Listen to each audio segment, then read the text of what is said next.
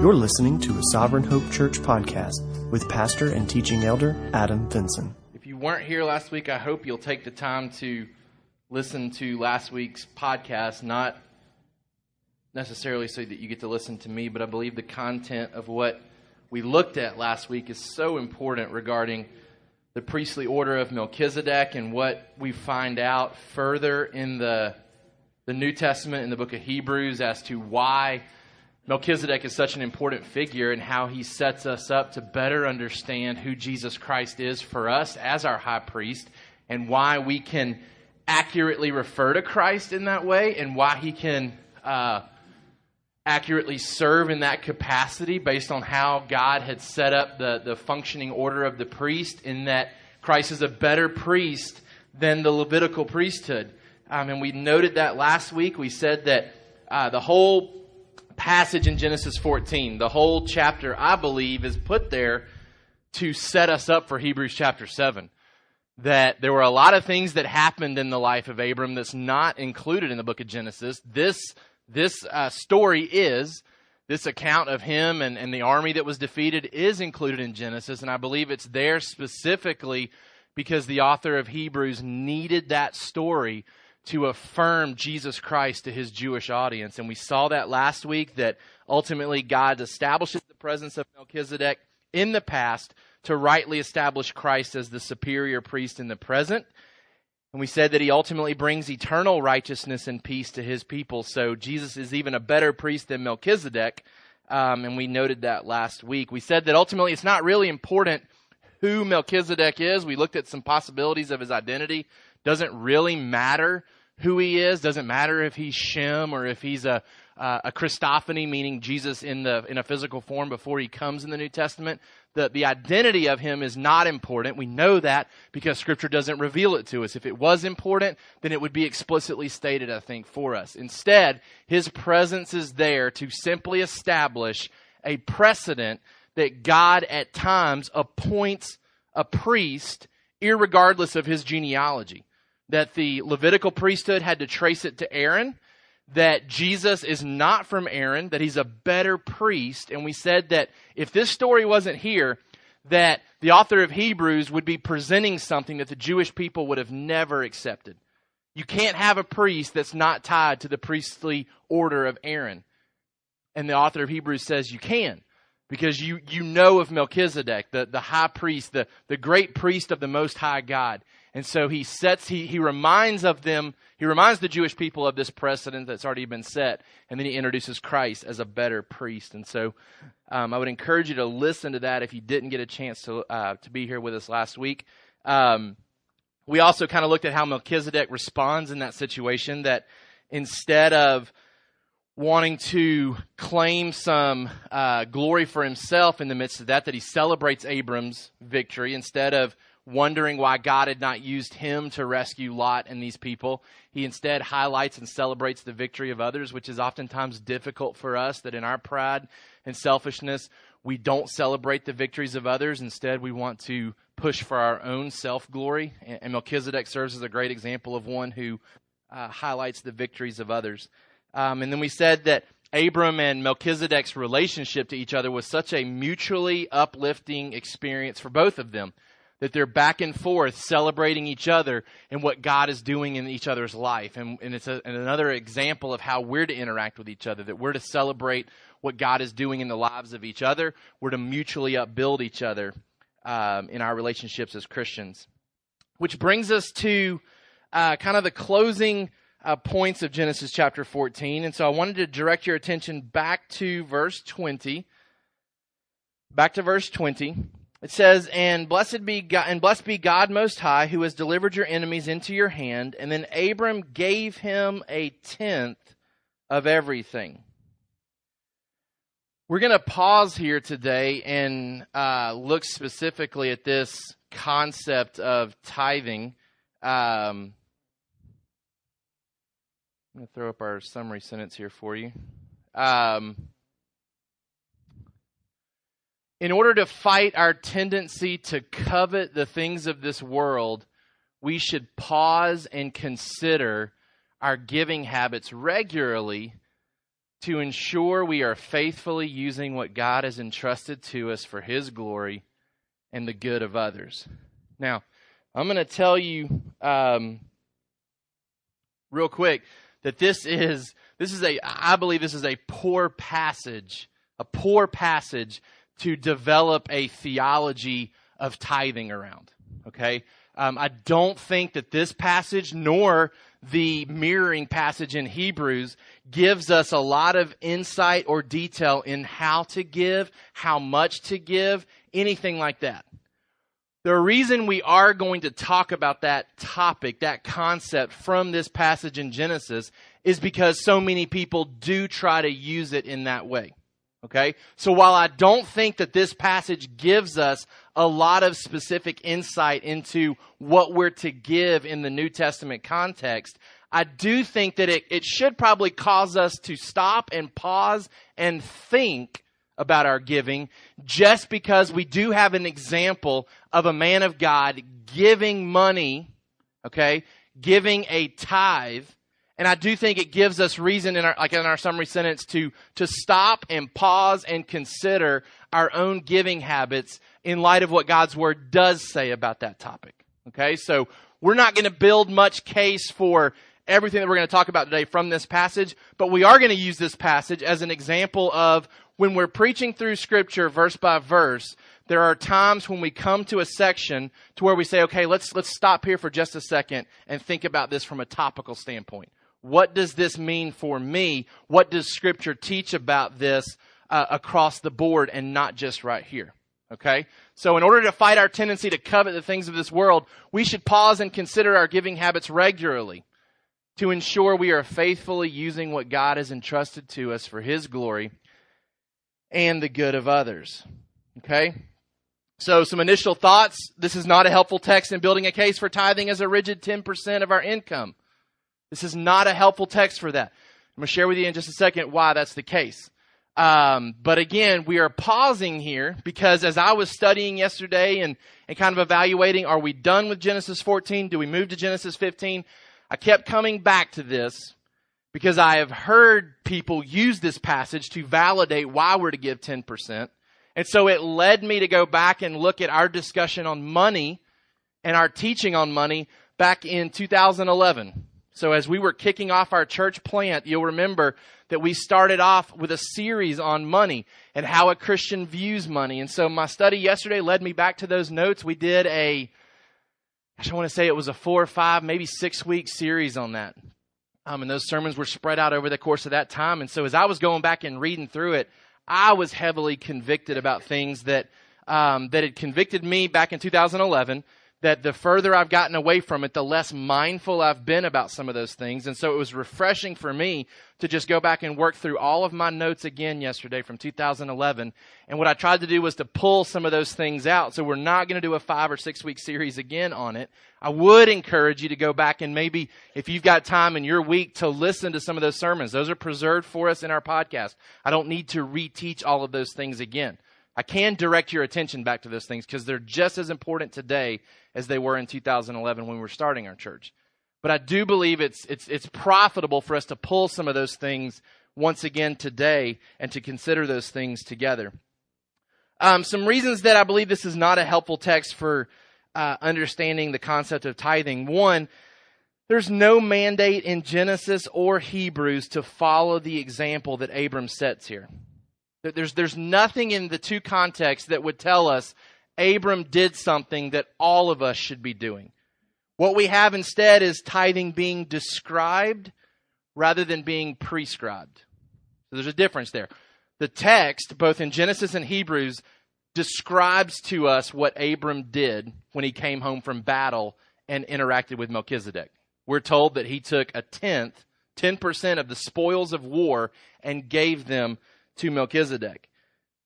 It's not something that we're being prescribed to do necessarily.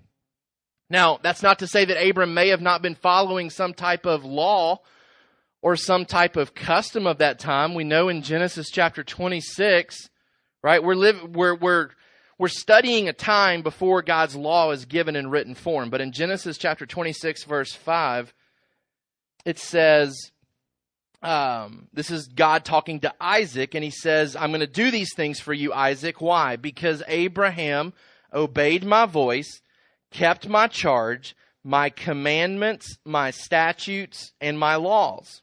Okay, so we know that Abram is working off of some concept of God's laws and statutes and, and instructions and commandments. What all he's operating off of, we don't know. Moses doesn't choose to tell us how much special revelation Abram had about God's law. But we do know that he's operating off of obedience to commands that have been revealed to him. So this may be a customary thing that he's following. We're not given insight into what compels Abram to give the 10% of these spoils. But what we do know as we kind of delve into this a little bit and really consider what's going on here and why it doesn't necessarily give us a good prescription for how we operate is if we really consider the context here, Abram is tithing off of items that he doesn't even keep for himself, right? Hebrews 7, lest we, lest we get confused into thinking that he's giving Melchizedek 10% of everything that he owns, because I did have one commentator that tried to suggest that, but in Hebrews chapter 7, it says in verse 4, see how great this man was to whom Abram the patriarch gave a tenth of the spoils.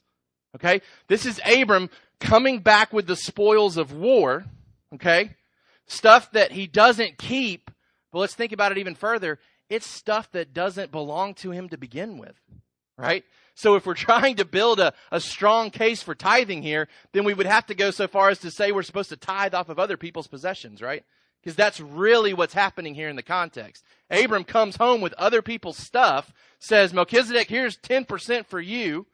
He says, I want everybody that went with me to get a portion of it. And then King of Sodom, you can have what's left. So in reality, he gives maybe 80% plus back to the King of Sodom. Um, so if we really look at the context, it doesn't give us great prescription for us because the money and the, the spoils that we're talking about here are things that Abram gained that he didn't even keep for himself. So it's not that he gave 10% to Melchizedek and then kept the rest. He gave all of it away. Okay? Um, the point in Hebrews, when Hebrews even brings up the concept of him tithing, it's to show that the Levitical priests were tithing through Abram. Okay, so honestly, if, if we really wanted to go further with it, we could say this is a message to the leadership of the church to make sure that they're tithing. Because it was a, a picture that the Levitical priesthood was tithing to Melchizedek through Abram. So if anything's being called upon there, it's that the the the, uh, the priest or the the leadership should be faithful to give. Uh, but again, I don't think that's the major point there. I think the point is that Melchizedek was seen as a superior priest in that Abram gave to him. This is also um, not a regular offering that Abram in any way uh, is is presented as giving. So it's not a an ongoing thing. It's not that he continued to return, return to Melchizedek weekly and to give him 10% of what he had gained that week. There's also another helpful passage in Numbers 31. And I thought it was I was I thought it was funny. One commentator said that this passage in Genesis gets gets brought up a lot by preachers as to why we should give 10%. Uh, but Numbers 31 is not a passage that probably ever gets brought up in the context of church giving. In Numbers 31, verse 25, another battle. So, very same context or real similar context. There's a battle. Israel has defeated Midian. They've come back with spoils. And look what God specifically says. So, thinking back to Genesis, God never even tells Abram to give, right? This is just something that Abram, out of, his own compulsion, decides to give, okay? But in Numbers 31, there are specifics given in Numbers 31, verse 25, it says, The Lord said to Moses, Take the count of the plunder that was taken, both of man and of beast, you and Eleazar the priest, and the heads of the fathers' houses of the congregation. Divide the plunder into two parts between the warriors who went out to battle and all the congregation. So take the total and split it into two. And levy for the Lord a tribute from the men of war who went out to battle, one out of 500 of the people and of the oxen and of the donkeys and of the flocks. So one five hundredth out of the, the soldiers' spoil was to go back to God. Verse 29, take it from their half and give it to Eleazar the priest as a contribution to the Lord. And from the people of Israel's half, you shall take one drawn out of every fifty of the people of the oxen, of the donkeys, of the flocks, of the cattle, and give them to the Levites who kept guard over the tabernacle of the Lord. And Moses and Eleazar the priest did as the Lord commanded Moses. Uh, it's estimated that if you kind of evaluate what was actually given back to God, it was close to 1.1% from this spoil of war that was given back to the leadership of, of the, the spiritual component of Israel there. Again, that passage never gets brought up when we're talking about giving in the church, right? Like that would that would cripple church budgets. But it's a very similar situation. We've come back with stuff that was not originally ours. Okay, it's now ours. God has given this into our hands. We're going to divvy it up, but let's give some back as a, as a tribute to those that continue to watch over us spiritually in the tabernacle as a tribute to the Lord. All right, so again, I don't think that this is a great passage to build a case for how much we're to give in the New Testament context. Um, some other initial thoughts. Uh, it seems that pre law tithing or pre law giving uh, was an expression of worship and gratitude for all that God had done or was going to do. Okay, so Abram seems to respond to the great victory that God has given him. Melchizedek comes out and draws attention to that fact. And it seems to just be a, a, a compelling response from Abram. Let me give as an acknowledgement that it's God who has won this victory. Okay? Jacob makes a similar expression in Genesis chapter 28, verse 18. Genesis chapter 28, verse 18. God's talking to Jacob. He gives him the vision um, with the ladder and is expressing to him what he plans to do for Jacob. Uh, verse 21 So that I come again to my father's house in peace, then the Lord shall be my God, and this stone which I have set up for a pillar shall be God's house. And of all that you give me, I will give you a full tenth to you. Okay, so this is another expression of, of one of God's people giving as an expression of worship for what God had done or what God was going to do. And I think in both contexts, it's, it's a fulfillment of what's going on in Deuteronomy chapter 8, where God commands his people to constantly remember their source of provision. It says in Deuteronomy 8, verse 11, Take care lest you forget the Lord your God by not keeping his commandments and his rules and his statutes, which I command you today. Lest when you have eaten and are full and have built good houses and live in them, and when your herds and flocks multiply, and your silver and gold is multiplied, and all that you have is multiplied, then your heart be lifted up, and you forget the Lord your God, who brought you out of the land of Egypt, out of the house of slavery, who led you through the great and terrifying wilderness, with its fiery serpents and scorpions, and thirsty ground where there was no water, who brought you water out of the flinty rock, who fed you in the wilderness with manna, that your fathers did not know, that he might humble you and test you to, to do you good in the end. Beware lest you say in your heart, My power and the might of my hand have gotten me this wealth. You shall remember the Lord your God, for it is he who gives you power to get wealth, that he may confirm his covenant that he swore to your fathers as it is this day. And if you forget the Lord your God and go after other gods and serve them and worship them, I solemnly warn you today that you shall surely perish. Like the nations that the Lord makes to perish before you, so shall you perish, because you would not obey the voice of the Lord your God. There's warning here that with great wealth comes great responsibility not to forget where that wealth comes from. And I think Abram and Jacob both are acknowledging that as God blesses, their intent is to give back as an expression of where that wealth has come from. Okay? Um, I think it's also important to remember in the Old Testament, um, as you go back and look at some of the things that were being given and when they were being given, that a lot of that, and we've talked about this before, a lot of that was mandated and it was very similar to the percentages that we see ourselves giving to our government in the form of taxes. Okay, so you, you can't separate the fact that the law was given in the context of a nation that was functioning as its own people. Okay, we as the church function within a nation. Okay, um, and so it's helpful to, to remember as we study the Old Testament and see some of the things that they were giving, how often they were giving, how much they were giving, that a lot of that mirrors very closely to the percentages that we give to our government in the form of taxes. Okay? Um, meaning that Israel was giving more than 10% when they were giving, that they were giving closer to 30% of what they possessed um, throughout the year. Um, okay, so next point here. Because there is no mandated amount to give, and, and we've shared that before here, I don't think that Scripture reveals a mandated amount that the church is supposed to give. Because there is no mandated amount to give, we must responsibly evaluate our time, our talents, and our resources regularly to ensure we are faithfully stewarding God's gifts for His glory. Okay? Because I don't believe there's a mandated amount to give. What I do see in the New Testament is that we are to give, that the model of the early church is that the church gave, they gave to meet needs. But, but we don't see the apostles mandating a certain amount to give. In fact, when people are giving a certain amount, they almost imply that there was not a certain amount they were supposed to give. Right? In the, in the case of Ananias and Sapphira, they sell their property, they give uh, a portion of it, but claim that they've given all of it.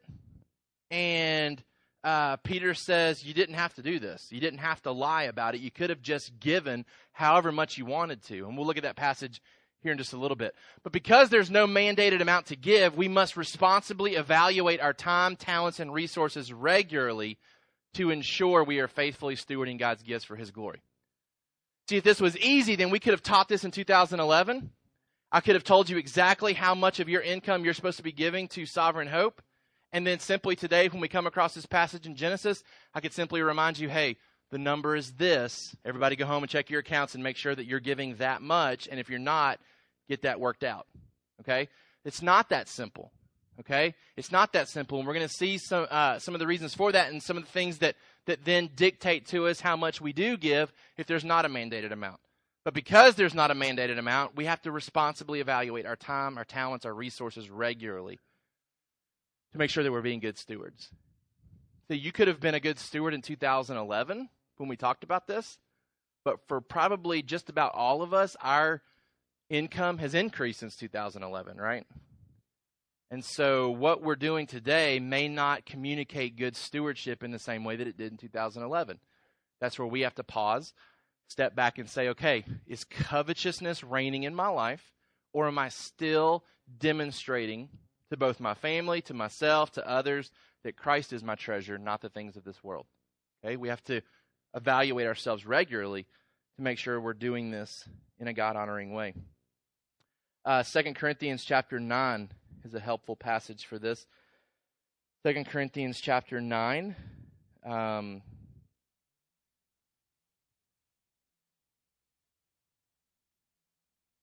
verses uh, 6 through 7, it says, The point is this whoever sows sparingly will also reap sparingly, and whoever sows bountifully will also reap bountifully.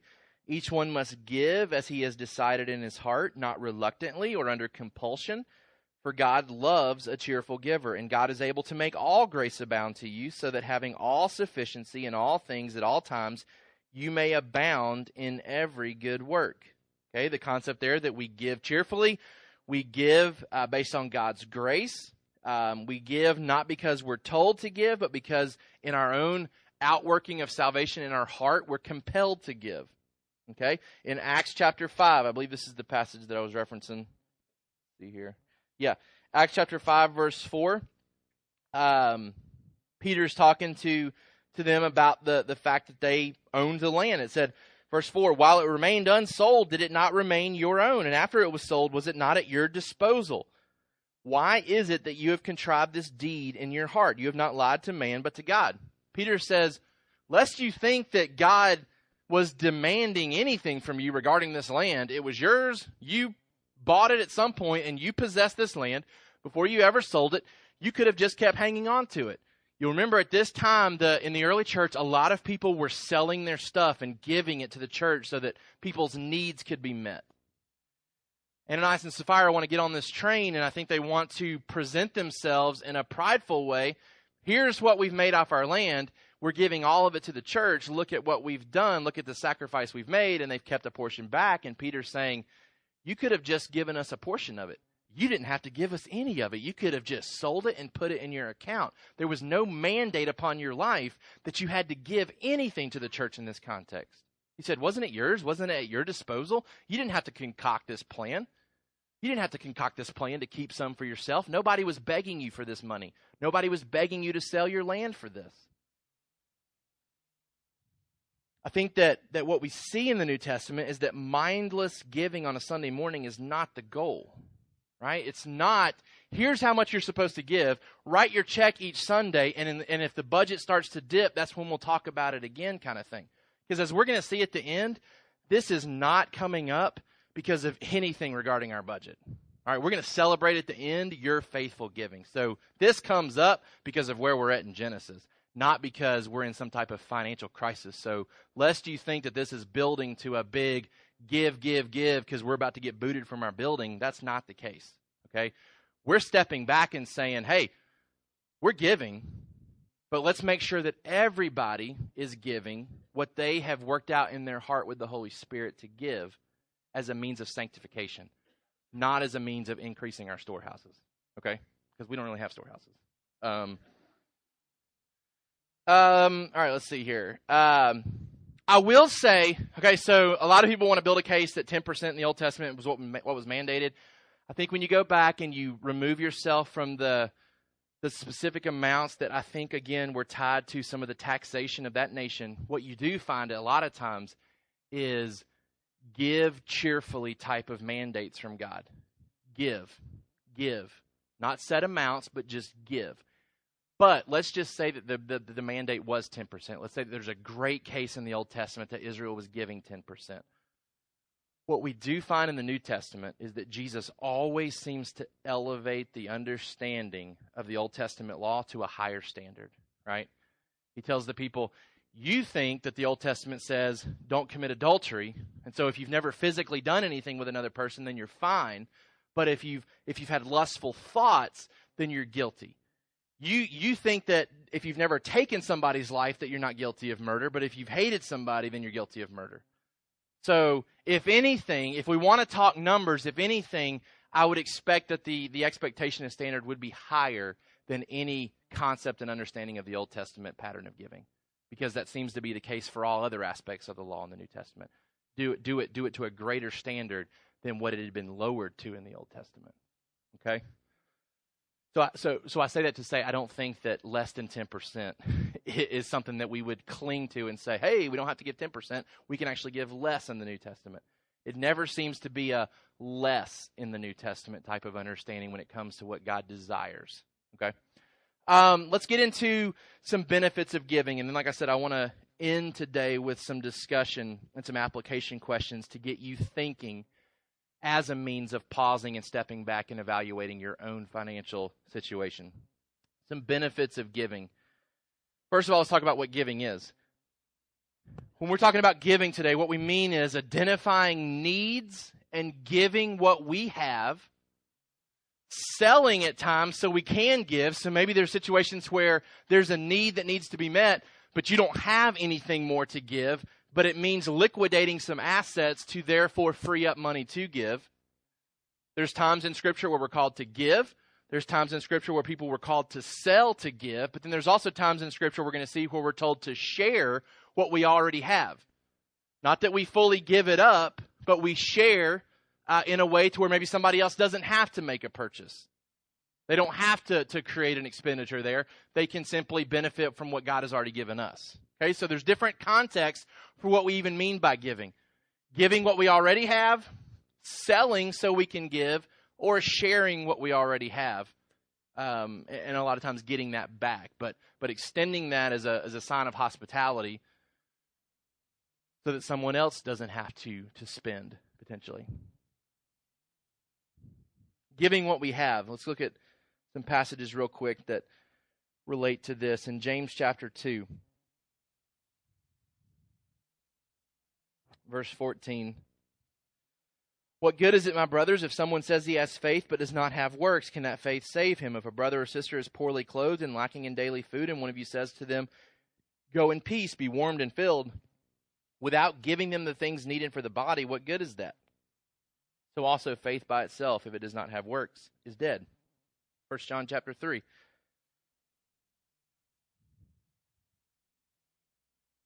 Verse 16, it says, By this we know love, that he laid down his life for us, and we ought to lay down our lives for the brothers. But if anyone has the world's goods, sees his brother in need, yet closes his heart against him, how does God's love abide in him? Little children, let us not love in word or talk, but in deed and in truth.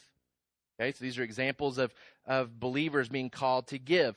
Selling what we have to give. Luke chapter 12, verse 33 through 34.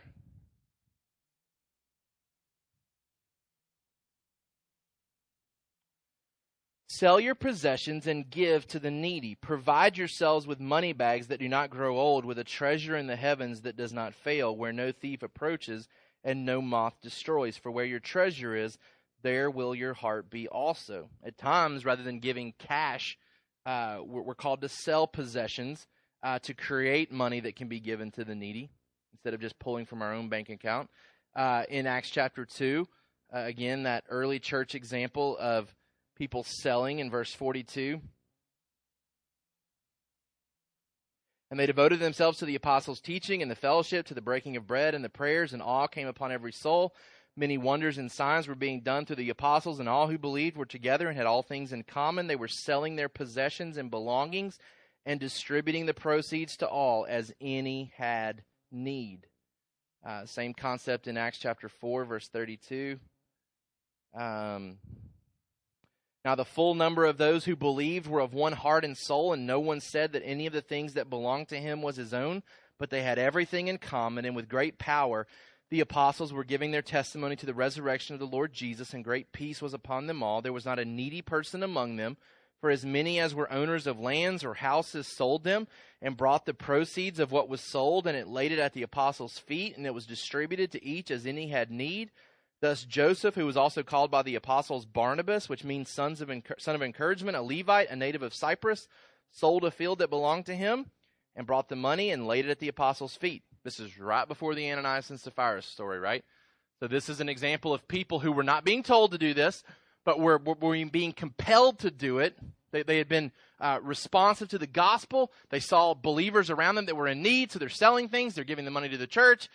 Ananias and Sapphira are a part of this, but not really, because the, the work hasn't changed their heart. But they want to be a part of it in some sense.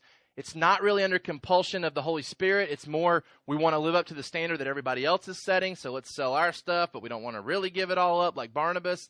We'll keep some back. Okay, but the example being set was people selling so that they could give. But then we're also called at times to share what we already have. In Romans chapter 12, verse 13, we're reminded of the importance of hospitality. Contribute to the needs of the saints and seek to show hospitality. Uh, Hebrews chapter 13.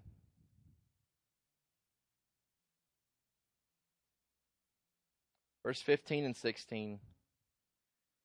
Through him, then, let us continually offer up a sacrifice of praise to God, that is the fruit of lips that acknowledge his name. Do not neglect to do good and to share what you have, for such sacrifices are pleasing to God.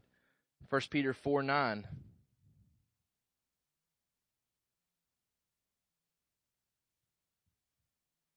Show hospitality to one another without grumbling. As each has received a gift, use it to serve one another as good stewards of God's varied grace. I would venture to say most everybody in here has something that's worth sharing with someone else. If not, ask around and we can let you know the things that we want to borrow from you, right? Um, we all possess things that can be used as a means of service to others. Um, and some of you do that very faithfully. Some of you demonstrate hospitality to the uttermost, and, and you're an example and a and a um, uh, an expression of, of, God's grace in the fact that you are submitted to the Holy Spirit and you're that type of individual in our church that demonstrates that type of hospitality. Um, this is the precedent, this is the norm that was being established here early on in the church. Let's look at some benefits of giving as we work through some of the New Testament here. Uh, number one, giving serves as an antidote for covetousness. Giving serves as an antidote for covetousness. We give to protect ourselves from giving ourselves over to this type of, of mindset. In Luke chapter 12, verse 15, And he said to them, Take care and be on your guard against all covetousness, for one's life does not consist in the abundance of his possessions. He told them a parable, saying, The land of a rich man produced plentifully, and he thought to himself, What shall I do? For I have nowhere to store my crops. And he said, I will do this. I will tear down my barns and build larger ones, and there I will store all my grain and my goods. And I will say to my soul, Soul, you have ample goods laid up for many years. Relax, eat, drink, be merry. But God said to him, Fool, this night your soul is required of you, and the things you have prepared, whose will they be? So is the one who lays up treasure for himself and is not rich toward God. Colossians chapter 3, verse 5. So, so Jesus tells us there to be on guard against covetousness. Colossians 3 5, put to death, therefore, what is earthly in you sexual immorality, impurity, passion, evil desire, and covetousness, which is idolatry. Hebrews 13:5. Keep your life free from the love of money and be content with what you have, for he has said, I will never leave you nor forsake you. Giving forces us to deal with the desire for what we would have bought with that money had we not given it. Think about that. When we give, when we give, and, and perhaps you're you're further along in your sanctification than me, but when I give, oftentimes I think about what I am potentially giving up in that gift. When I give to to Sovereign Hope, when I give to others outside this context, it's not uncommon for fleshly thoughts to run through my mind. Here's what I'm not purchasing. Here's what I'm not purchasing in order to give. And maybe some of that is sanctification in that God is allowing me to, to, to overcome those thoughts of what I could purchase. But it's how we it's how we fight against covetousness. By giving, what we are essentially doing is not buying or saving that money. We could have bought something else with it. We could have bought some type of, of, of luxurious item because more than likely we didn't need the money, right? Most of us are not in a situation right now where we are giving and thus giving up needs on our end, right? Nobody's going without a meal to give right now. Eh, maybe maybe you are. Uh, so I'm not going to presumptuously say that nobody is. But most of us are not giving up things that we have to have physically in order to give to others. Most of us are giving, and by giving, it means that we're not purchasing things that we don't need, or we're not saving money that we don't have to have. And so we're fighting covetousness. We're not giving up things that we need, we're giving up things that we don't need things that would cause us to cling to this earth and keep our minds off of heavenly things. So it's a good act. It's a good sanctifying act at times to give our money away because it protects us from the things that we would have bought, that would have anchored us deeper and deeper into this world that's passing away. Okay, so giving serves as an antidote for covetousness. It keeps us from purchasing things that ultimately are things that we don't need. Secondly, regularly evaluating our giving protects us from ever expanding spending.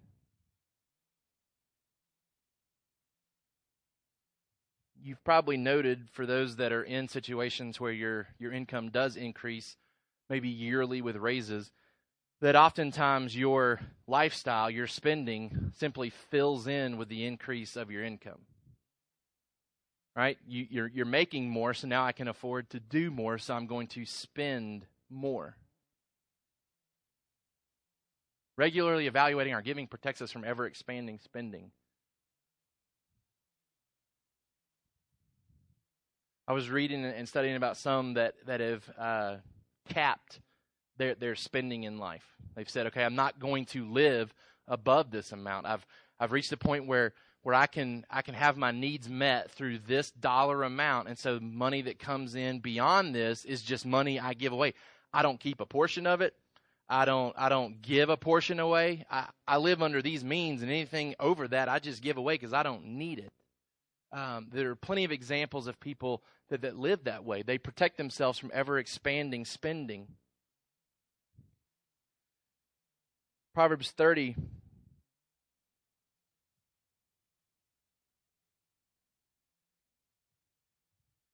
verse 7 through 9, a passage that we looked at back in 2011. Two things I ask of you deny them not to me before I die. Remove far from me falsehood and lying. Give me neither poverty nor riches.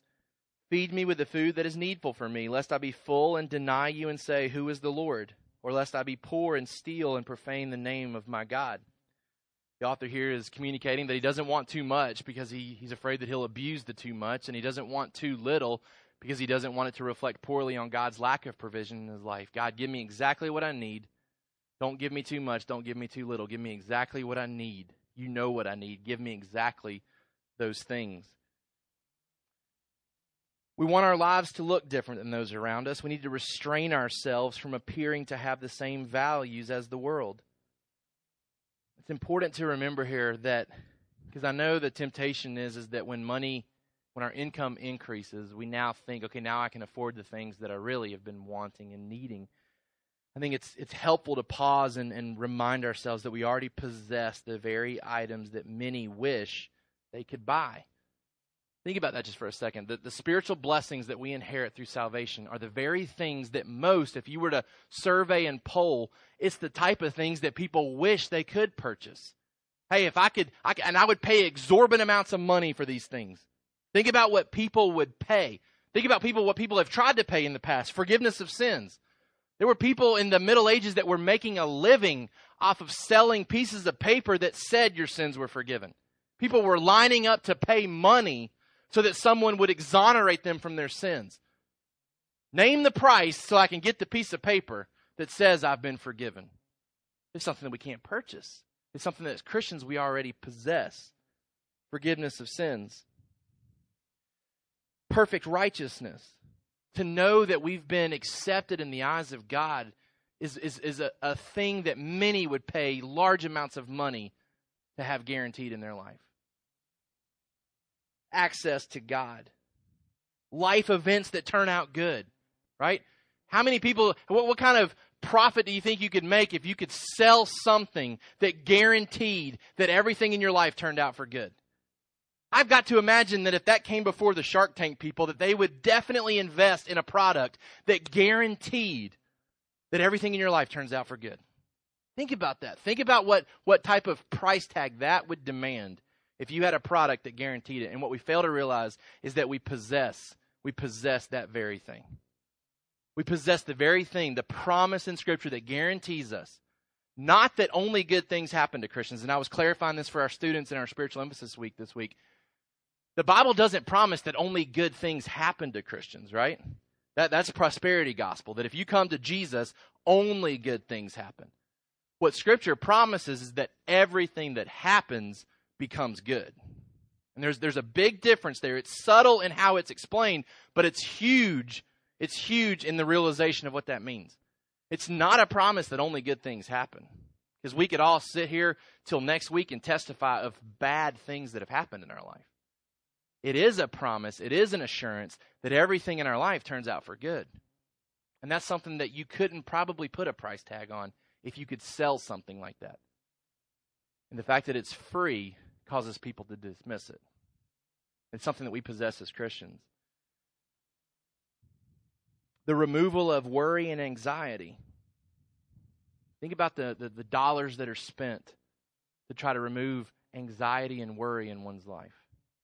And yet, what Scripture teaches us is that we're to not be anxious for things, we're to be prayerful.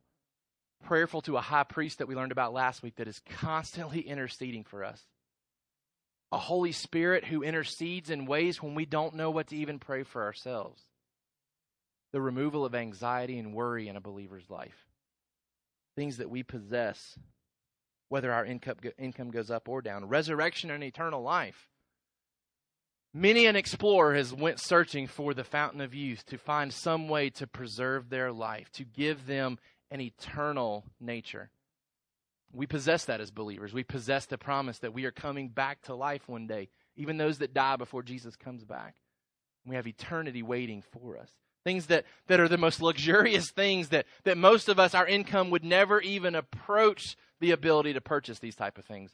We already possess as believers. Regularly evaluating our giving protects us from ever expanding spending. Number three, giving increases our capacity for good works. Giving increases our capacity for good works. Go back to 2 Corinthians chapter 9. we see this perspective here that, that giving increases our ability to do good. 2 Corinthians chapter 9, verse 6. Sowing and reaping. Each one must give as he's decided in his heart, not reluctantly or under compulsion, for God loves a cheerful giver. And God is able to make all grace abound to you, so that having all sufficiency in all things at all times, you may abound in every good work. The connection here for Paul is that by giving, it increases our capacity to perform good works. Our excessive money is provided to us to increase our good deeds. Treasures on earth do not communicate that our Father in heaven is glorious. If our excessive money is being used to build up our treasures here, it doesn't communicate to others that we believe heaven is more glorious than this earth. We look like we love what everyone else loves. Titus 2:13 tells us that we're to be zealous for good deeds, right? That, that God is creating a people that are zealous for good works. And if you connect the fact that giving increases our capacity for good works, then you tie those two passages together and it means that God is wanting to create people that are zealous about giving, right? Zealous for good works, giving increases our capacity for good works. The call for us to use our excessive money strategically. 1 Timothy 6 tells us that we're to be rich in good works. So if you tie all these passages together, the only way to be rich in good works is to be less rich financially because Paul says giving of your finances increases your good works. So if I want to be rich in good works, then I've got to increase what I'm giving to increase my capacity for good, right? 1 Timothy chapter 6 verses 6 through 19. But godliness with contentment is great gain, for we brought nothing into the world and we cannot take anything out of the world. But if we have food and clothing with these, we will be content. But those who desire to be rich fall into temptation, into a snare, into many senseless and harmful desires that plunge people into ruin and destruction. For the love of money is a root of all kinds of evil. It is through this craving that some have wandered away from the faith and pierced themselves with many pangs. See, you stop right there and you should say, hey, I should be real careful every time my boss wants to increase my salary. Why? Because some people have wandered away from the faith because of their riches. It should cause us pause to say, hey, my income's going up this year, which means from Scripture, the possibility of me wandering from the faith has increased as well. What am I going to strategically do with the increase of finances that I'm experiencing? If I'm supposed to be rich in good works. But as for you, O man of God, flee these things. Pursue righteousness, godliness, faith, love, steadfastness, gentleness. Fight the good fight of the faith. Take hold of the eternal life to which you are called about, and which you made the good confession in the presence of many witnesses. I charge you in the presence of God who gives life to all things, and of Christ Jesus, who in his testimony before Pontius Pilate made the good confession to keep the commandment unstained and free from reproach until the appearing of our Lord Jesus Christ, which he will display at the proper time. He who is the blessed and only sovereign, the King of kings and Lord of lords, who alone has immortality, who dwells in unapproachable light, who no one has ever seen or can see, to him be honor and eternal dominion. Amen.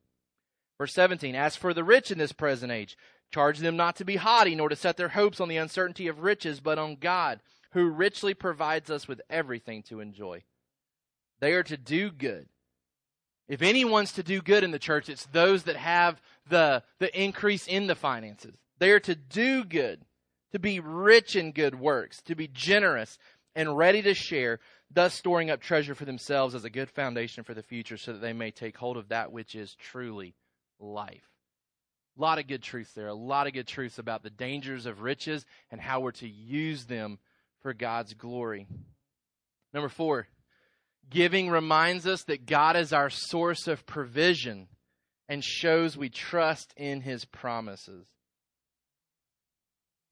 Hebrews 13, 14, we're to be content. He'll never leave us. He'll never forsake us. Philippians 4, 19, Paul reminds the church that's given to him,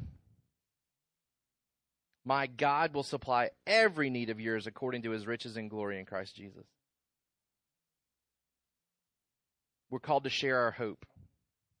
Is anyone asking you to defend your hope? Remember in 1 Peter 3:15, we're called to always be prepared to give a defense for the hope that's in us. which implies that we're living in such a way that people would want to have us defend our hope in us. It was cool. I was talking to a guy that um, regularly comes in and sees me at McDonald's, and he's a believer. He's an older gentleman that uh, was going to a church not too far from here in Brooks, and I think now he's a part of a church plant in a house. Um, he'd asked me to pray for his son uh, not too long ago that had kind of left home, about 40 years old, and um, so I was asking him about his son and his wife had actually been up in Minnesota taking care of either her dad or her mom, and they'd been separated for like 14 months. I mean, she'd been up there providing care, and so he would uh, a lot of times he'd come into McDonald's and be on the phone with her and talking to her, and um, so I asked her asked him about that, and he said we've been reunited. She's come home and, and she's back with me, and he said um, he said I was actually driving home with her. He said we have a new car, so I didn't think anything of it. He said I know how to fix cars, but I didn't take anything with me because the car's relatively new. We're driving back from Minnesota, car breaks down, and he said, I was just really frustrated and just really upset over how much money I was having to give to the mechanic for it. And he said, uh, It's only by God's grace, he said, because my attitude was really stinky that day. He's like, I was just not where I was supposed to be. And he said that the guy struck up a conversation with him and he said, um, he said, I've got to ask. He said, You're obviously from out of town, you're traveling, your, your car's broke down. You seem to be handling this really, really well. He said, I'm astonished at how well you're handling this. And he's thinking, like, if you only knew, like, you know, what's inside of me. And, and the guy said, I, I, I'm, I'm assuming you're some type of religious guy based on how you're handling this situation. And so he proceeded to tell him, um, I wouldn't classify myself as religious, but, uh, but I do know Jesus and, and, uh, began to share the gospel with him. And, um, you know, he's telling me there in McDonald's, he said, I led the guy to, to the Lord. He said, um, through through a situation like that, he asked me about the hope that was in me, and I was able to express that to him and led him to Jesus Christ. And so you know, we were celebrating that together. And uh, it's a reminder to me that, that how we handle our finances should reveal to others where our hope really is. And it should do so in a way that causes people to ask us about that. Where is your hope? I noticed something different about you. Explain that to me. Number five, giving serves as an outward demonstration of the heart change within. Giving serves as an outward demonstration of the heart change within. You see the two stories in Scripture where you have the um, the rich young ruler that comes to Jesus and turns down his offer because he doesn't want to sell his possessions. And then right after that in Scripture, you have Zacchaeus who has taken from people and increased his riches, responds, doesn't even have to be asked to give up his stuff, right? Jesus is asking the rich young ruler, sell everything, give it away, come follow me. No, I'm not doing that. Zacchaeus says yes to Jesus and says, I'm going to sell everything and give it away. And I'm going to repay people that I've stolen from, and I'm going to repay them more than I stole from them. And Jesus didn't, to our knowledge, even have to ask him for those things. It's a, it's a demonstration of what's happened on the inside when we're faithful to give. A decision must be made concerning whether we will serve God or money. We can't serve both, right? Matthew 6, 24, 1 John 2, 15, both highlight that. We can't serve both. So we have to make a decision. Who do we serve? Meaning that how we use money will determine what decision we've made. Okay, so it's presented in Scripture. You have to decide are you going to serve God or money? How do we know which decision we've made? How we use our money. Luke chapter 16. Luke chapter 16, verse 19 says, Well, this is the parable, so we won't read all, through all this because it's rather lengthy, but this is the rich man and Lazarus. Okay? This is an example of an individual who had the world's riches, saw someone in need, and chose not to extend help to that individual. 1 Corinthians uh, chapter 5, verse 9. I wrote to you in my letter not to associate with sexually immoral people, not at all meaning the sexually immoral of this world, or the greedy and swindlers or idolaters, since then you would need to go out of the world. But now I am writing to you not to associate with anyone who bears the name of brother if he is guilty of sexual immorality or greed, or is an idolater, reviler, drunkard, or swindler, not even to eat with such a one. For what do I what do I have to do with judging outsiders? Is it not those inside the church? He's tying the fact that, that greed and the love of money uh, oftentimes should be tied to church discipline. Uh, that we're not to associate with people that are dominated by money. Um, we've already highlighted James 2 and 1 John 3, the call for believers to give, to, to serve, to love those around them with their finances. we work to serve others, not our selfish desires, right? Scripture calls us to work in such a way so that we can take care of each other. In John chapter 6, verse 27, Do not work for food that perishes, but for the food that endures to eternal life, which the Son of Man will give to you. For on him God the Father has set his seal, right? Working with a different perspective, not for food that perishes here, but for the food that's to come in Acts chapter 20, verse 35.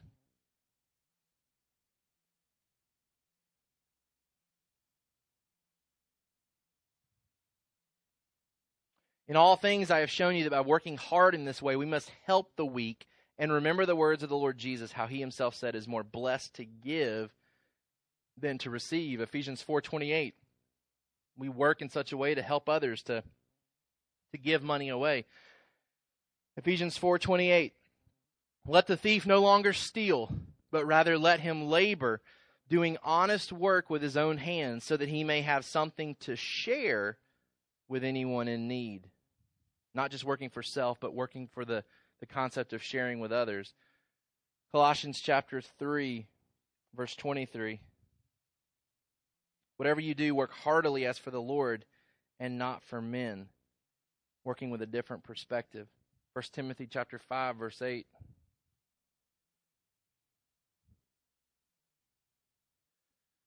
But if anyone does not provide for his relatives and especially for members of his household, he is denied the faith and is worse than an unbeliever. All these remind us that we don't work just for ourselves and our selfish desires and the things that we want. We work in such a way to share and to give to those around us.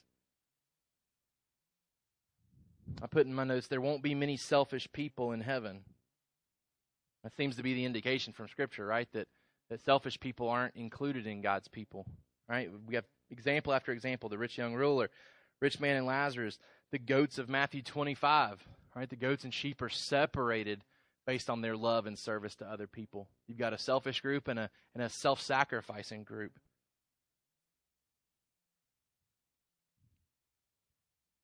Number six, giving allows us to participate in the expansion of God's kingdom. Giving allows us to participate in the expansion of God's kingdom. We talked back in 2011 about different ways or different people that we're to support with our money through the local church.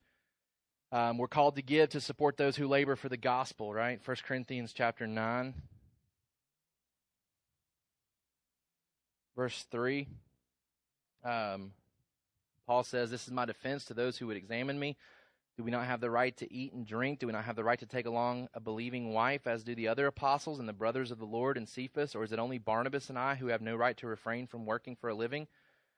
Who serves as a soldier at his own expense? Who plants a vineyard without eating any of its fruit? Or who tends a flock without getting some of the milk? Do I say these things on human authority? Does not the law say the same?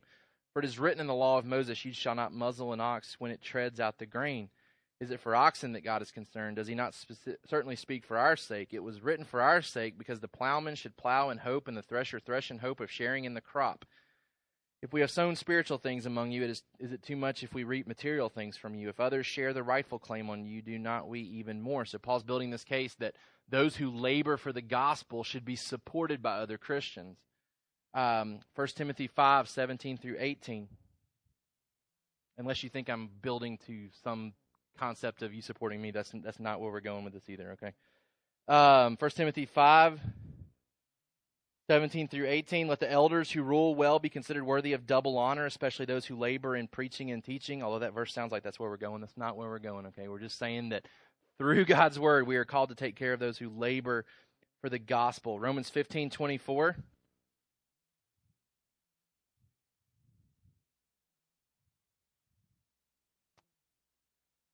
I hope to see you in passing as I go to Spain and to be helped on my journey there by you once I have enjoyed your company for a while. You remember when we went through Romans, Paul was talking about the fact that he needed some financial support from this church and so he was anticipating receiving that. Titus 3:13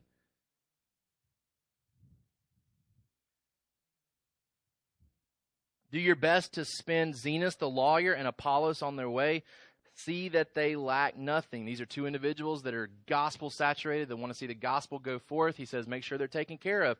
make sure they have what they need to accomplish what God has called them to. Um, we're called to give support to those around us. Okay, so not only do we give to those who labor with the gospel, we give to those who are around us that have need. Um, so the precedent in the early church is that they were collecting money to give to gospel laborers, but then they were also collecting money to help those who were around them that were in need. Uh, Acts 4, we talked about, they were selling their possessions, collecting money so they could give to people in the church that had needs. Uh, 1 Timothy chapter 5, the same idea there. Um, 1 Timothy chapter 5, it's all about taking care of widows and who should be in the program for being helped, um, how they should go about receiving that help, how long they should receive that help. Um, so it's, it's, it's a concept where the early church was collecting money a lot of times primarily not for programs and, and buildings, but for the care of those around them and for sending out people that were laboring for the gospel. Um, which which kind of leads us now to where we're where we're going with this. Some of us, some of us need to sell everything and and, and go. And, and we've been talking about this in the concept of where we're going with Uganda. Some people in our church are going to answer the call and say, you know what, I want to be a part of that team that's going, and I'm going to sell my possessions and, and in a sense, give give the money from those possessions to the gospel because I'm going, I'm going to move to Uganda. I'm going to, I'm going to go and serve there for the foreseeable future. I'm selling everything and I'm going. Others of us need to earn money to support those that are going. All right? And so to kind of tie everything in together, um, Ben and I were going through our finances yesterday because we're at a point now. We met with some people last week about Uganda, those that are that are still in the process of praying through this. Okay, so our plan is to take a trip in February. For those that that foreseeably are are really praying about going in September when Chris moves. Um, for the people that are going to potentially take a trip in February with, with hopes of answering some questions, are we going or are we staying, kind of thing. Okay, so so that puts it on us as a church to really ramp up our understanding of our finances and where we are as a church and what we can actually support and how many people we could actually send. Okay, um, so I want to kind of give you an update on, on where we're at. You'll remember last year that we took everything that we had saved and basically put it into Sov Hope International. So we created a bank account um, and we put money into that and we wanted to continue to add to that on a yearly basis. So basically, whatever we save just rolls into that account. So whatever we don't use for member care, so we, we basically have a savings account during the year. We keep dumping money into a member care account. So if anybody were to lose their job or, or had some great need that came up, we would pull from that. We get to the end of the year, instead of just allowing that money to continue to increase, we roll that money into Sov Hope International. That becomes kind of a permanent saving place. And now we start back over with a small balance in our member care. I think we started with, you said 4,000 maybe? Okay. So at the beginning of the year, we started with 4,000. We build that up. At the end of the year, we say, okay, we don't need all this money. Put it in Sov Hope International. We'll start next year with about $4,000, realizing that we'll keep adding to it. So even if somebody lost their job in January, we could start giving them money, realizing that it's going to replenish itself. Okay. Um, so talking with Ben yesterday, we started the year with four thousand dollars in our member care. Right now, um, we're just over eleven thousand dollars.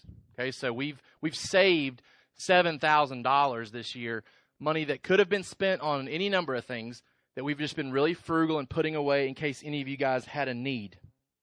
We also restructured how we were doing uh, leadership support within the church. Okay, so previously there was a percentage that I received as the as the lead pastor uh, that helped our financial income at home uh, for me and Lauren. We reworked that with the deacons. We capped that so that it would not continue to increase. Okay, so that it wouldn't allow my family to just increase our spending. So we capped it. Okay, and we basically distributed it to where whoever preaches on a Sunday gets paid a certain amount. Okay, so that helped somebody like Tyson out during the summer who filled in for me a couple of weeks, we paid him to teach. Okay, so we see in Scripture a pattern. You pay the elders that are labor laboring to teach. Okay, so if I'm not laboring to teach for a week, then then we're not paying me to teach for that week. So we're not paying me. We're paying whoever taught that week. Okay, um, any money that would have normally gone to me or someone else in the church leadership, we rolled into another account. Okay, so there's a thousand, a little over a thousand dollars in that account. Um, and then in our operations account, we have saved a little over four thousand dollars. Okay, so based on mine and Ben's estimations, we have saved almost thirteen thousand dollars this year. Okay, um, that rolls into Sov Hope International at the end of the year, on top of the eleven thousand that's already sitting there.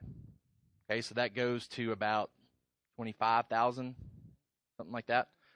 Um, I think Melissa gave me some preliminary numbers. She thinks probably a safe estimation would be five to eight thousand dollars per person per year over there in Uganda um, which isn't which isn't a ton of money if you're thinking about that from a monthly standpoint. Um, so that's let's go on the high end. So eight thousand divided by twelve, about six hundred, almost seven hundred dollars a month. Does that seem fair, Chris? That too high? Way too high? Way too low? Right there.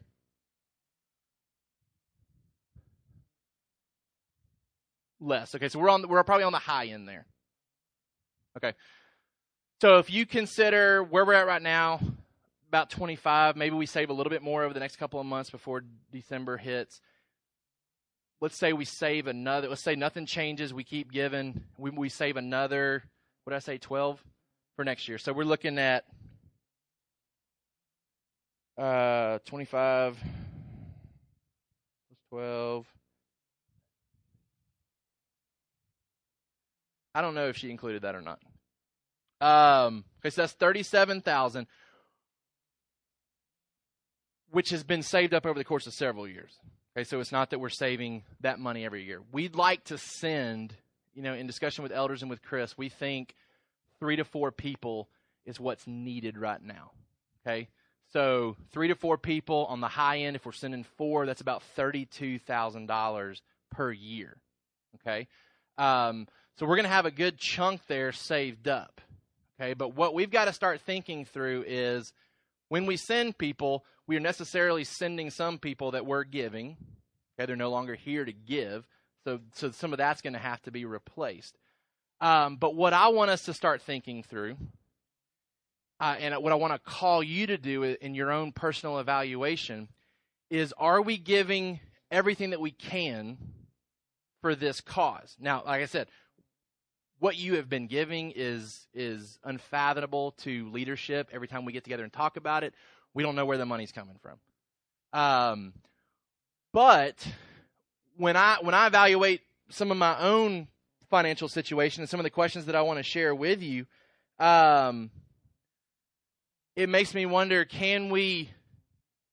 Because I think we can. Can we get to the point where we can really confidently tell three to four people, sell everything because we're ready to send you in September, and we're confident that we can support you moving forward? Okay? So, some questions to kind of think through to help us with this. Is there anything that you cannot afford right now because, as a Christ follower, your money is being spent elsewhere? Okay? These people in Scripture that were supporting the laborers of the gospel, the implication was that they were having to sacrifice some things in order to provide for those needs. Okay? So, we're presenting a need here. Again, we are, we are, we are in excess as far as what we need to run our operation here on a weekly basis, right? Like we're, we're saving thousands and thousands and thousands and thousands of dollars that you're giving. And if we weren't doing this, we would probably have to come to you and say, where do y'all want this money to go? Because we're not going to keep it. We don't have anything else to spend it on, right? Thankfully, God has put a put a put a, a vision upon us and provided someone like Chris that can help carry out this vision. That we've got somewhere to put this excess money. Um, but in order to really send three to four people long term, because I think we can build up enough to where we can say, hey, we got you for a year, but we would be short the next year on being able to keep them there at, at where we're at right now. Um, is there anything that you can't afford right now? Because as a Christ follower, your money is being spent elsewhere. And you may have a hard time coming up with something. You may have a hard time. I mean, beyond like, well, yeah, I don't take month long vacations and, you know, we only take one cruise a year. Like, you may have a hard time coming up with stuff that you aren't doing. Like me, like as I was sitting there yesterday kind of thinking through it, and this is where I was getting convicted again, it's I don't know that I could make a long list of stuff that I don't get to spend my money on because it's going somewhere else. Are there any sacrifices that I'm making? Because if I could make that sacrifice, then that increases the available money to send to Uganda with these people. Is there anything that you can't afford because as a Christ follower, your money is being spent elsewhere? What criteria are you currently using to determine how much money you give away? See, some of us may be still operating off the same criteria we used in 2011. And every year when we say commit to give, because we do that every year, right? Because we don't just say, hey, give 10%. Every year we ask you as members, tell us what you plan to give this year. Let's make sure we're not using the same criteria as we were in 2011, because like I said, most of us, our, our giving is increased, or our, our, our uh, income is increased. Probably for a lot of us, our spending is increased. We need to make sure that our giving is increasing. Again, not so that anybody here can benefit from it. We are not asking for anybody to give more than what they're currently giving so that anybody profits here on U.S. soil. It's for people that are leaving this soil. Okay? Um, would people call what I do with my money being generous? Okay, so if somebody from outside, somebody who's not a believer, was given access to your account and they could see expenditures all through the month, would it, if they didn't know who you were, they just were handed a bank account, here's the expenditures, would there be anything that made them say, what is going on here? Or would it look like anybody else's bank account? Are, are, are things that are being bought any different than from what a lost believer's bank account would look like? Would people call what I do with my money being generous? Or would it be minimal? How am I guarding against covetousness? You know, Jesus says, guard against this. Make sure that you're mindful. You know, I, I don't know that I've ever met anybody that, that was concerned about a raise. Right? Nobody said, hey, now there's more opportunity for covetousness in my life, right? Most of us say, why wasn't it more? Like I was expecting more this year.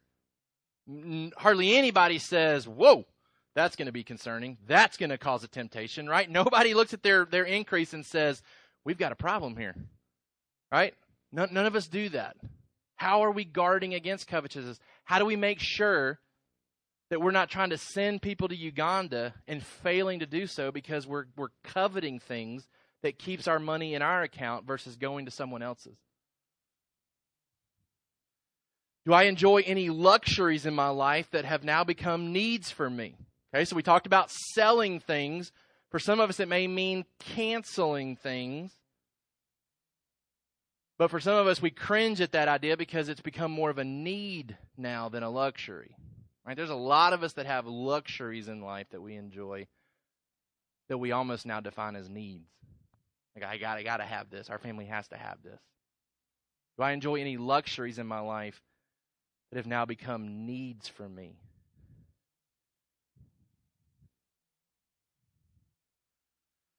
Lastly, oh man. Lastly, this quote by uh, C.S. Lewis.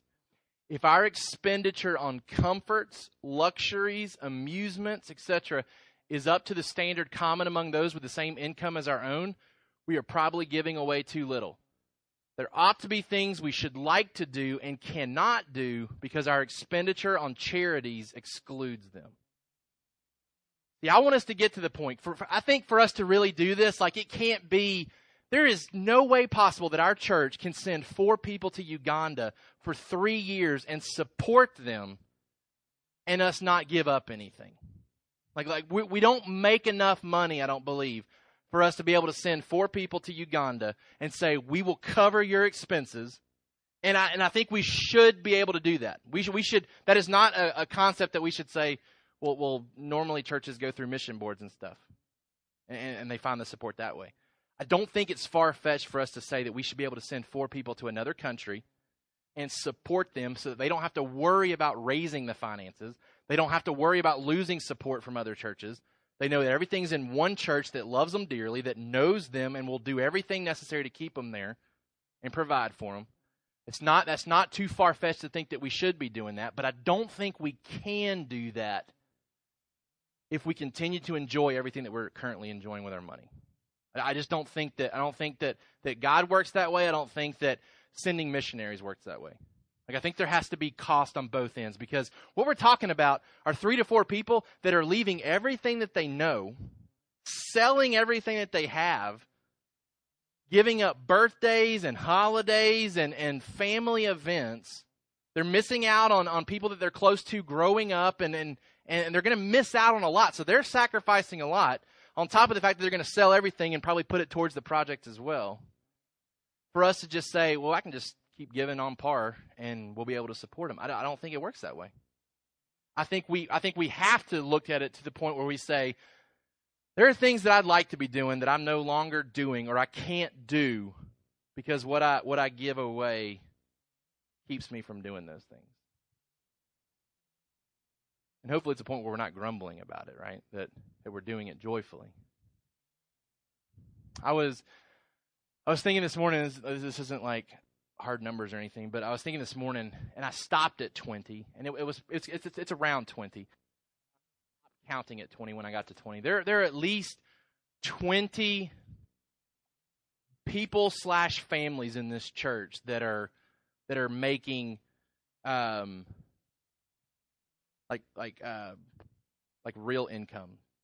Meaning like you're in a job where like you you could be in that job for a while. Like you're not like in a in a job that you're looking to is just a temporary type job right? There's there's at least 20 people in this church families or individuals that are in like an adult big boy job. There's more than 20 there's more than I stopped at 20 okay? There's more than 20 but th- there's definitely 20 right? Like I know some some that are that are single in our church are, are working a job that they're not interested in working long term like they see it as a bridge to like wherever they're going okay? But there there's at least 20 represented people, families in, in, in our church membership and membership. I just counted membership that are in a a, a job situation that's a long term answer for their family.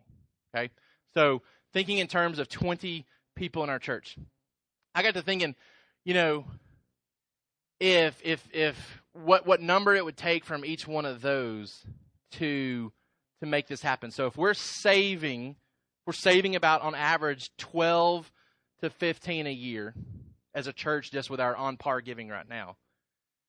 That if each one of those individuals slash families were able to contribute an additional thousand dollars per year, that would be an additional 20, which would put us right around 32. Eight times four is 32, right? So thousand dollars per family slash individual that's working a big boy job. Um, for some of you, you say, "Gosh, that's that's not possible for for me. Like I'm I'm assuming he counted me in that group of 20. He needs to not count me in that group of 20 because a thousand's not possible. Um, but if we think in terms of okay, it may not be that you can give an additional thousand dollars, but it may be that there are things that could be liquidated to create that, or it may be that I could work harder, pick up something extra that would allow me to generate a thousand dollars for for for a year. And again, we're going to build up a, a reserve to where we're basically paying out of an account that's there so that we basically have a year's worth already there. So that if we got to the end of the year and we say, hey, we don't have enough for the next year, you guys are going to have to come home, that it's not an immediate, like, hey, we got to cut you off kind of thing, right? So it's not, you need to give $1,000 next week kind of thing. But to think in terms of, okay, by next September, let's say next September, I'd like to come, I'd like to get real strategic with my finances. i am going to cut some things that that are currently being used to spend money on. Um, I'm going to, I'm going to cut some things. I'm going to sell some things. I'm going to pick up some extra shit, whatever it would take to come up with an extra thousand dollars over the next year. For some of us, that would really stretch us. For some of us, we could maybe write the check right now. Um, but if, but if 20, 20 families, individual representatives took that upon themselves and did that every year, did that every year, then where we're at currently, we, we could make this happen. We could make this happen. And so I want to challenge you with that today with these questions that I shared with you. Are, are, are, there things that, that, that you're not able to do because of how you're sacrificially giving? Are there things that could be cut out that would create additional funds to give? We're asking three to four people to give up a ton to move there. We should expect that we're going to have to give up something as well to get them there. So I want you to be thinking about that. Um, like I said, we, we, come upon this part here in Genesis where it just it, it causes us to step back and pause and say, okay, let me think about my giving. Not because we're supposed to follow Abram's example here, but because Abram does respond and say, God has given me a great victory. I want to acknowledge that He's the source of that. For us to pause and step back and say, God has given me a great many things. For a lot of us, He's, he's made us fairly rich when it comes to we have more than we need. We have more than we need. We're promised that He takes care of our needs. Anything beyond that, we should we should certainly be standing up and rejoicing over. What could we potentially give over the course of this year? What could we potentially set aside? And to guard against your own covetousness, we have that account set up to where you can start giving to it. Now, it doesn't work. It doesn't work if you start allocating what you've been giving and start designating it for Sov Hope International, right? That, that, that doesn't make the numbers work, right? Because we need the the twelve thousand that comes out of everybody currently giving, in addition to. So it's not hey, I'll just start writing my money to the South International and that'll be my thousand dollars. Okay, that doesn't make the numbers work. Um, but if we get real strategic and creative, either cut for some of us, you may decide I don't want to cut anything out. Like I, I like some of the luxurious things that I enjoy. I'm I'm going to just work a little bit harder. That's great. That's fine. Nobody's going to mandate how you do it. Nobody's going to mandate that you even have to do this at all. But I do want to cast some vision for you that this is how this happens. We keep giving like we've been given and we're going to save money enough to, to start the process of sending people. But to sustain it, we're going to have to give more. And it's going to be money that is designated for that cause to support them. Um, and, and, and we're supposed to do that in Scripture. We support those that labor for the gospel. We're supposed to do that. We're supposed to sacrifice to do that. Um, so I want you to, I want to encourage you over the next month, two months, as we get closer to our budget time. Um, to start thinking through what, what could we do as a family, as an individual that has a has a as a job that, that's paying well. What could I do to generate an extra thousand dollars to to make my contribution to this? Um, I want to appeal to you to, to think through that strategically. All right, let's pray together. Father, we thank you for the opportunity this morning to pause and to reflect, to step back and uh, to hopefully honestly consider our spending. Um, God, we know from Scripture that you talk a lot about it. You talk about it a lot more than you do hell. Um, and God, we're, we're reminded that uh, you, you sent Jesus to warn us about our tendencies to covet. And God, we do want to fight those tendencies. And so, God, I pray that as we leave today, that we would, each one of us, in our own time this week, pause and, and consider our giving habits and our spending habits and where our money's going. God, I pray that we would be um, warned in the way that you intend for us to be uh, as we look at some of these examples in Scripture of, of people that were frivolously spending and missing the needs around them. God, we don't want to be that. We don't want to have to tell people that are willing to sell everything that they have to stay here because we don't want to give up some some luxuries. God, I pray that we'd be willing to cut ties with things that aren't necessary. That as C.S. Lewis communicated, there would be things that we would like to do if we weren't believers, because we'd have money to do them, but we're putting our treasure in heavenly things versus earthly things, and in eternal pleasures versus temporary pleasures. God, I thank you for how generous this church has been. Every year they've exceeded our expectations and God, I know that's you blessing us financially. And God, I know that it's the Holy Spirit protecting us from covetousness. But God, when we first started talking about these, these goals that we had as a church, we prayed that you would increase our finances so that we could give to make these things happen. And so, Father, I pray over the coming year that you would create additional job opportunities, that you would create income raises at our, at our current employers, God, that you would you would allow us to find the money to send these people overseas. God, protect us from the greed and covetousness that would keep us holding that money back. God, we want this to be a, a gift where no one's being compelled to do this by anyone here, that the Holy Spirit is the one compelling them. In the same way, the Holy Spirit compelled Abram to give and to respond to the, to the great victory. Father, we want to, in anticipation of the great victory in Uganda, be able to give to the possessor of heaven and earth who's promised to take care of all of our needs. Teach us contentment, create in us a desire to give, Father. Thank you for listening to the Sovereign Hope Church podcast. We trust that you've been encouraged by the word. For more information about our church, please visit our website at www.sovhope.org. Again, that's www.sovhope.org.